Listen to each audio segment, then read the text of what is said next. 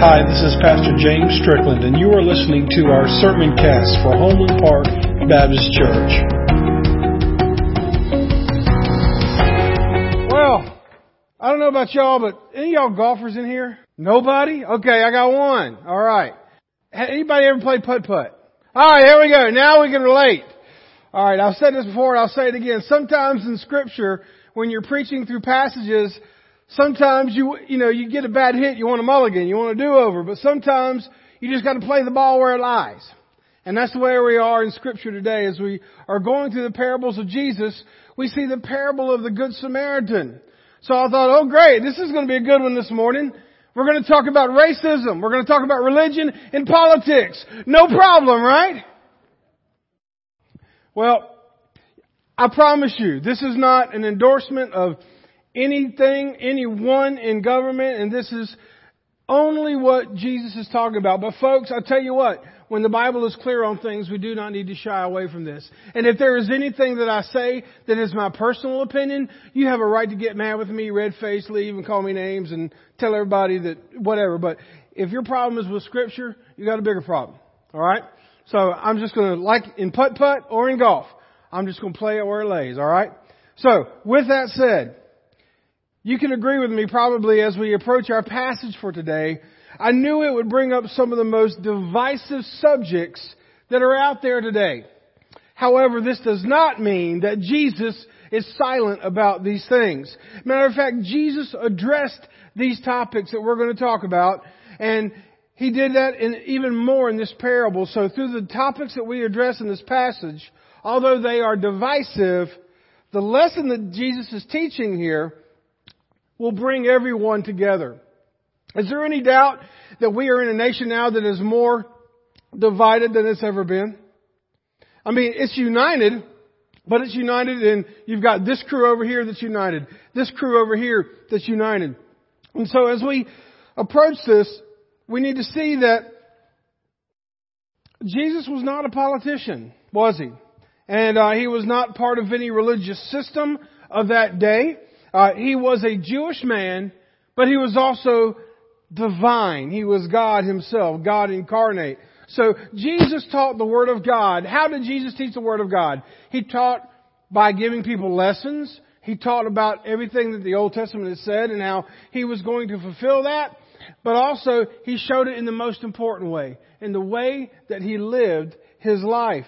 He lived it out. How did he do that? He lived he lived like you and me. Jesus knows what it's like to sweat. Jesus knows what it's like to have his heart broken. Jesus knows the pain of hitting his thumb with a hammer. I always wonder what he'd say when that happened. But he felt pain. Hey teenagers, guess what? Jesus went through puberty. Yeah, he did all of that stuff. He was as real as it gets so he can identify with you. And so he lived. Not only did he live, he suffered and he died and he resurrected so that you and I could more fully experience him and understand the application of God's word in our lives. Why is the resurrection so important? I'm doing a funeral today, this afternoon. Why is the resurrection of Jesus important? It's because he modeled what we are going to do. Amen. Y'all not excited about that? Okay, two of you.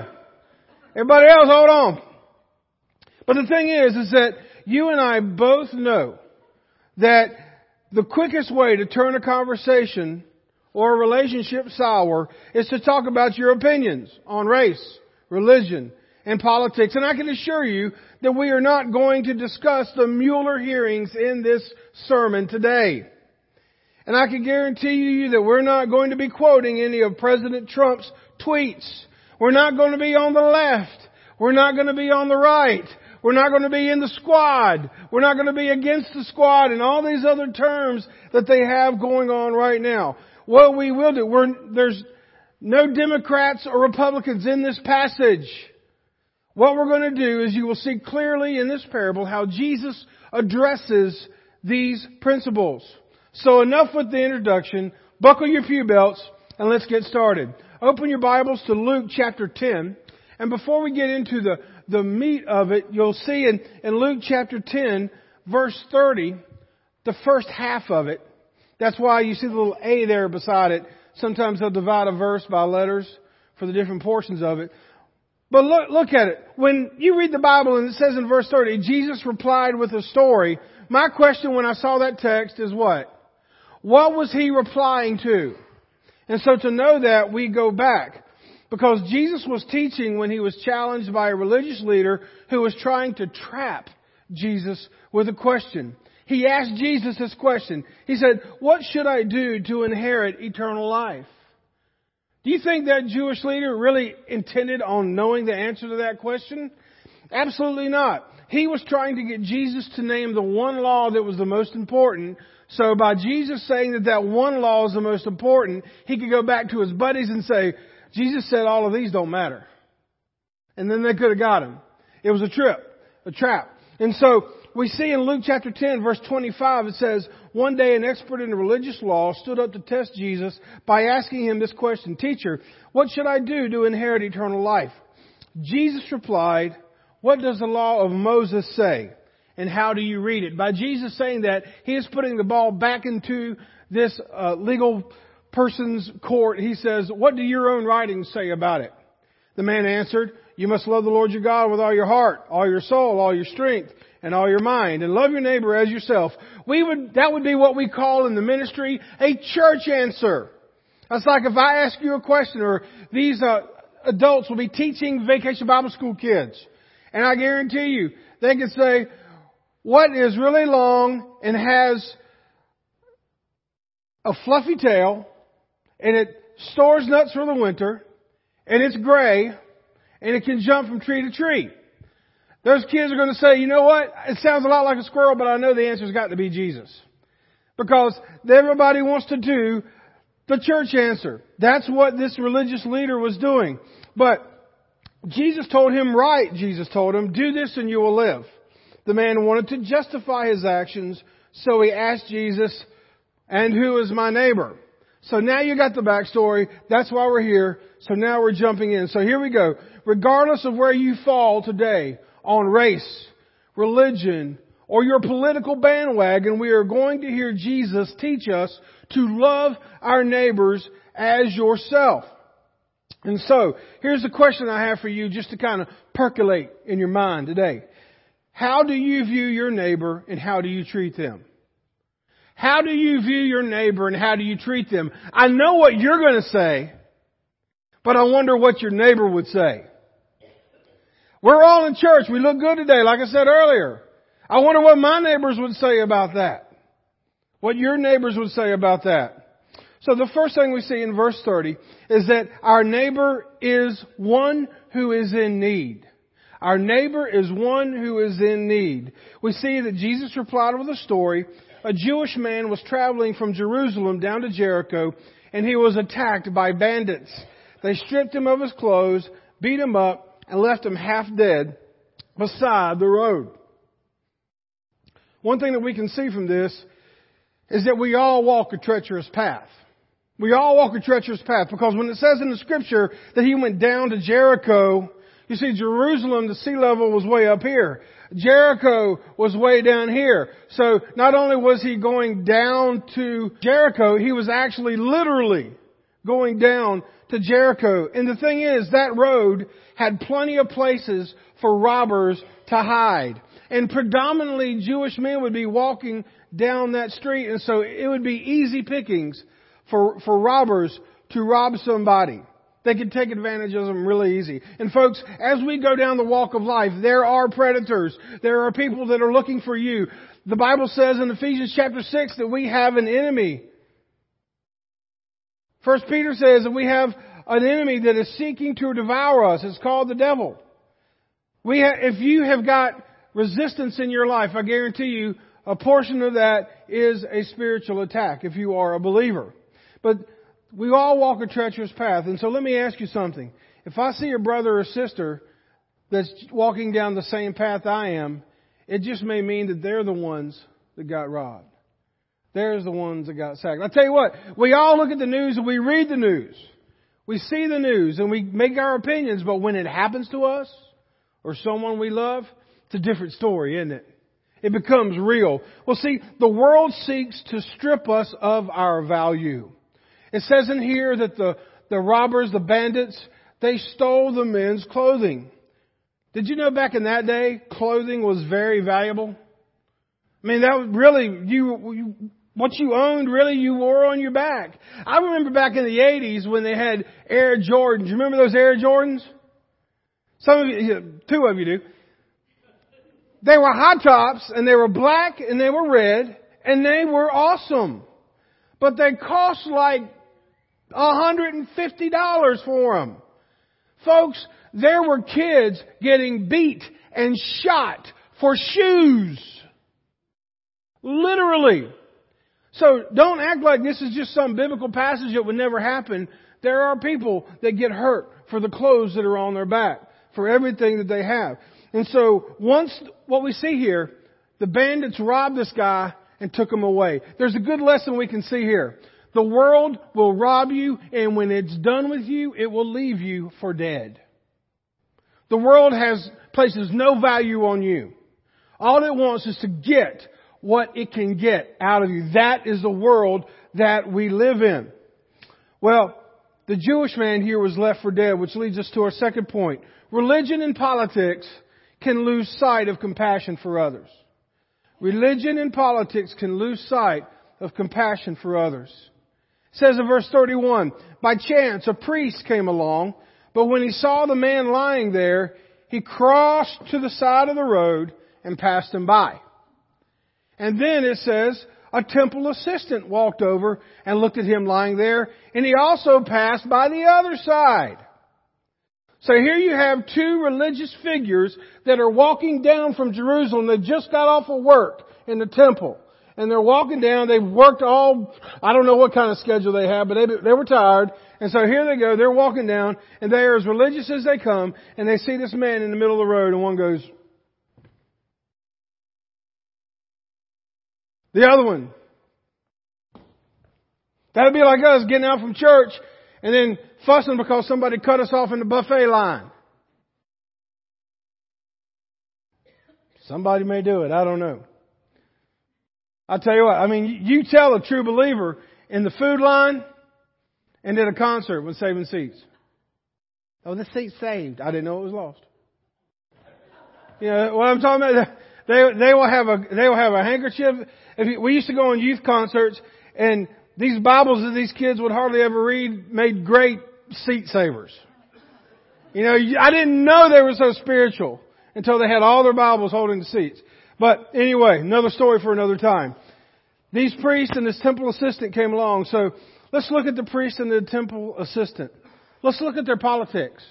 Their politics, the activities are associated with the way they govern, and they governed through the temple. The temple had much more say so in Jerusalem back in those days than many churches have today.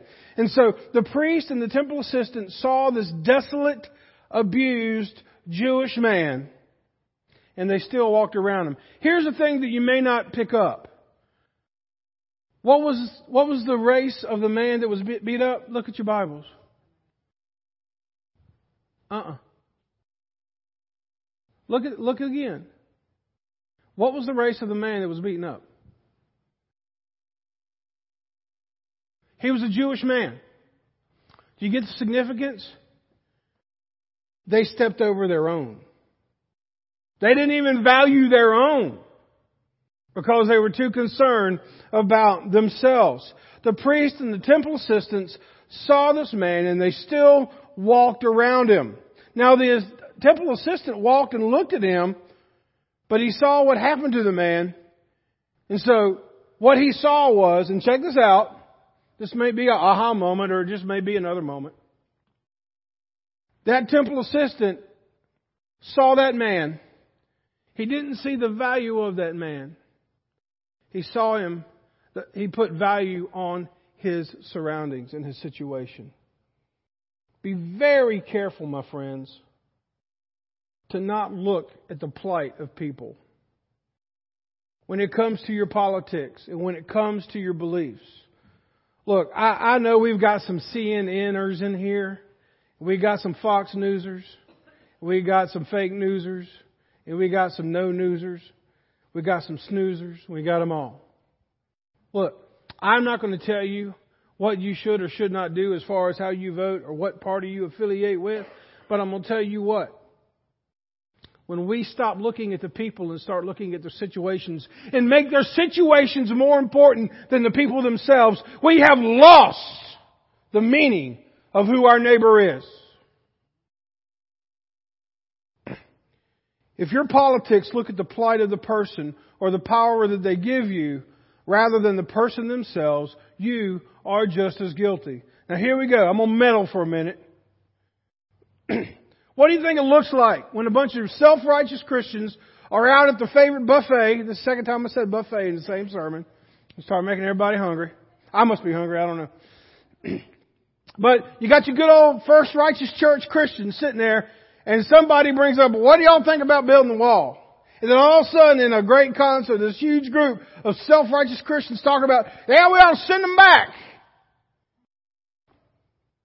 Look, if you believe we need to build a wall, that's great. If you don't believe we need to build a wall, that's great too. I'm not telling you to build the wall or not build the wall, but I'm telling you, if you put more emphasis on the wall than the people, then you have lost it. I am all for protecting our nation. I do believe that there needs to be things set in place. If someone wants to come into our nation, there has to have vetting. They have to have all the right procedures. And we've got that in place. Is it broken? Yes. But I'm tired of seeing people on both sides use these people as pawns for their political agenda and sound bites. And the church doesn't need to join in. I know what some of you think, huh, preacher? What if they came in your yard? Maybe they needed help. I'm not saying I'm a bleeding, bleeding heart here, but I'm telling you this, is that if we are known for how we hate people, we are not doing what Jesus is calling us to do. I don't want to see thousands of people come across our border and just plow over everybody and take over. I don't understand that. But why don't we encourage our politicians by the way we vote and the way we fund and the way we talk to do it the right way instead of doing it for political gain? So enough of that. Oh yeah, race too. Is the color of a person's skin more important than the person themselves? No. No. You realize we are all shade of one color, right? You realize the same blood goes through our veins. Yes, God has fearfully and wonderfully made us, but we have no business looking down upon somebody because of the color of their skin, or the way they talk, or their surroundings, or, what they've been brought up in. Because if we look at the color of their skin and not the person, we are no better than the temple, Levite, than the temple Levite that Jesus is talking about here. Let me ask you, are your political views more important to you than the people they represent? I guarantee you, when you stand before the Lamb, before, the, for, before God, He opens up the Lamb's Book of Life, He says, hmm, ah, Republican, come on in. Oh, Democrat, you, you stand over there. Independent, wait there just a minute. He doesn't do that. It's not about our political affiliation. It's about what have we done with Jesus. It's about how we act towards other people. According to Jewish tradition, the reason that they stepped to the side is that their religion told them if their shadow so much as touches a body that is thought to be dead, then they are defiled themselves. These guys didn't want to go through the cleansing process. They didn't want to be bothered with that man's situation, so they sidestepped him. Folks, if your religious values restrict you from helping those in need, you are not a follower of Christ or His gospel. You are following something else that is man-made. Religion, it brings attention to ourselves and our works at the expense of other people. That's one thing I love about Homeland Park and I love about home, our church is that Uh, we are we are very meager. A lot of the stuff that we have has been here for years. I understand that. But we're not defined by our chandeliers or our stained glass windows or our whatever. I hope that we're defined by the way that we treat people, the way that we value people, and the way that we treat our neighbor because our neighbor is everyone from the crack addict walking the street to the richest person in Homeland Park. Jesus loves them all. The third point we see is there is no room for racism in righteous living. It says in verses 33 through 35, then a despised Samaritan came along. I hear the, the music. Dun dun dun. The despised Samaritan came along, and when he saw the man, he felt compassion for him. Going over to him, the Samaritan soothed his wounds with olive oil and wine and bandaged them. He put the man on his own donkey and took him to an inn where he took care of him. The next day he handed the innkeeper two silver coins, telling him, take care of this man. If his bill runs higher than this, I'll pay you the next time I'm here. I want you to understand this. Racism has been around forever. And Jesus was using the topic of racism to get at this religious leader. That's the whole reason he used the Samaritan as the hero of the story, because to Jews, Samaritans were trash. Matter of fact, they thought that they were half-breeds. Why were they half-breeds? Because what happened is some of the Jews went off and they married other nationalities, other people groups, so it, I guess they thought kind of uh, made their bloodline more impure. So Jews hated Samaritans. We don't have that kind of hate today, do we? I told myself I wasn't going to say this, but I'm going to say it anyway. Sometimes I need to listen to myself. And Donna will tell me if I should have listened to myself later. But I'll, I'll never forget talking about racism. I was in college and uh, we, I was in a group with this, the college I was in that we would go different places and sing. And so we got to play at the South Carolina Baptist Convention's Pastors Conference. And now, just to let you know, pastors' conferences, pastors love them because they can go here preaching, they can go here singing, and they can let loose, and nobody cares because all these other pastors have wanted to let loose, they can't let loose, and so now they're all letting loose together because there's no church members there judging them. So they're having a blast. They're, they're getting Baptist and everything else. But I'll never forget, we, we had a gentleman that uh, was in our choir, or our choir, our, our ensemble, that, uh, you ever heard the song, I Bowed on My Knees and Cried Holy? Oh my goodness. He'll sing that thing. Tears are just, I mean, I must have heard him sing it a million times and every time I never got tired of it. So here we are. We're setting up in front of all these preachers from all over South Carolina. And I kid you not, I say this word for word. This guy comes up to me and says, Hey, that colored fella gonna sing that song? Yeah. I'm like, I'm in a pastor's conference filled with pastors, and still we have people that have that mindset. I got news for you. If we go to the middle of the state, you'll still find that. Uh, if you go down some of the streets of Anderson and Iva and everywhere in Williamston and all these other places, you will still find that. That has no room in the gospel of Jesus Christ. We are all shades of one color. So do not let racial biases blind you from seeing the value of someone in need. Lastly, we see that righteous living is demonstrated by showing mercy to our neighbor. It says in verse 36, Now which of these three would you say was a neighbor to the man who attacked, who was attacked by the bandits? Jesus asked, the man replied, Of course, the one who showed him mercy. He was very proud of his answer because he got the right answer. But then Jesus turned the tables on him. He said, you know what? You're right. Now you go do the same. I bet he went. He wanted to know the answer, but he didn't want to do what it says. Jesus was not impressed with the religiosity of this priest. The religious leaders were defined not for what they did for people, but just what they did for the law. And Jesus was not impressed with their titles. He was not impressed with their religious actions. I got news for you. Look, I, again, I am so glad that you're here, but I'm going to go ahead and tell you what. Church attendance, if you pray publicly, if you can praise and lift your hands and sing every chorus of every Hillsong song, I'm happy for you.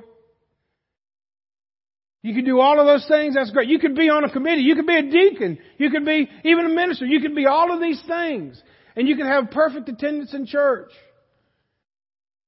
But if you do not show mercy to your neighbor, you have lost it.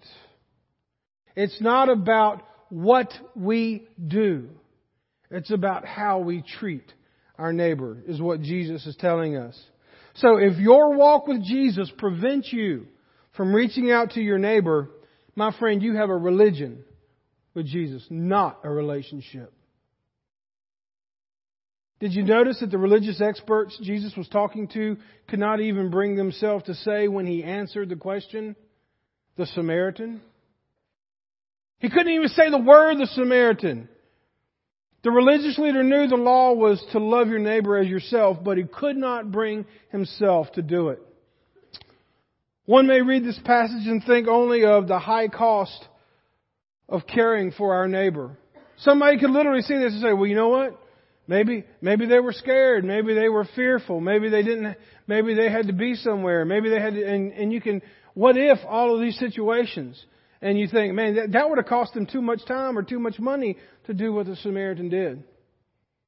You know what it did cost them? It cost them an opportunity to show that their religion was based on Jesus and not a bunch of actions. It cost them the ability to have a testimony to others that saw them do that. It cost them in the sense that now when the story is told, they are seen as the bad example rather than the good example. So you may think when you choose not to help somebody that God puts in your path that it's going to cost you too much to do it. It's going to cost you more if you don't. The despised Samaritans, his one act of helping this Jewish man that was beaten up is praised and used as, used as an example of righteous living to this day. So I'll close with this. Can you see yourself in this parable? Can you see yourself in this parable?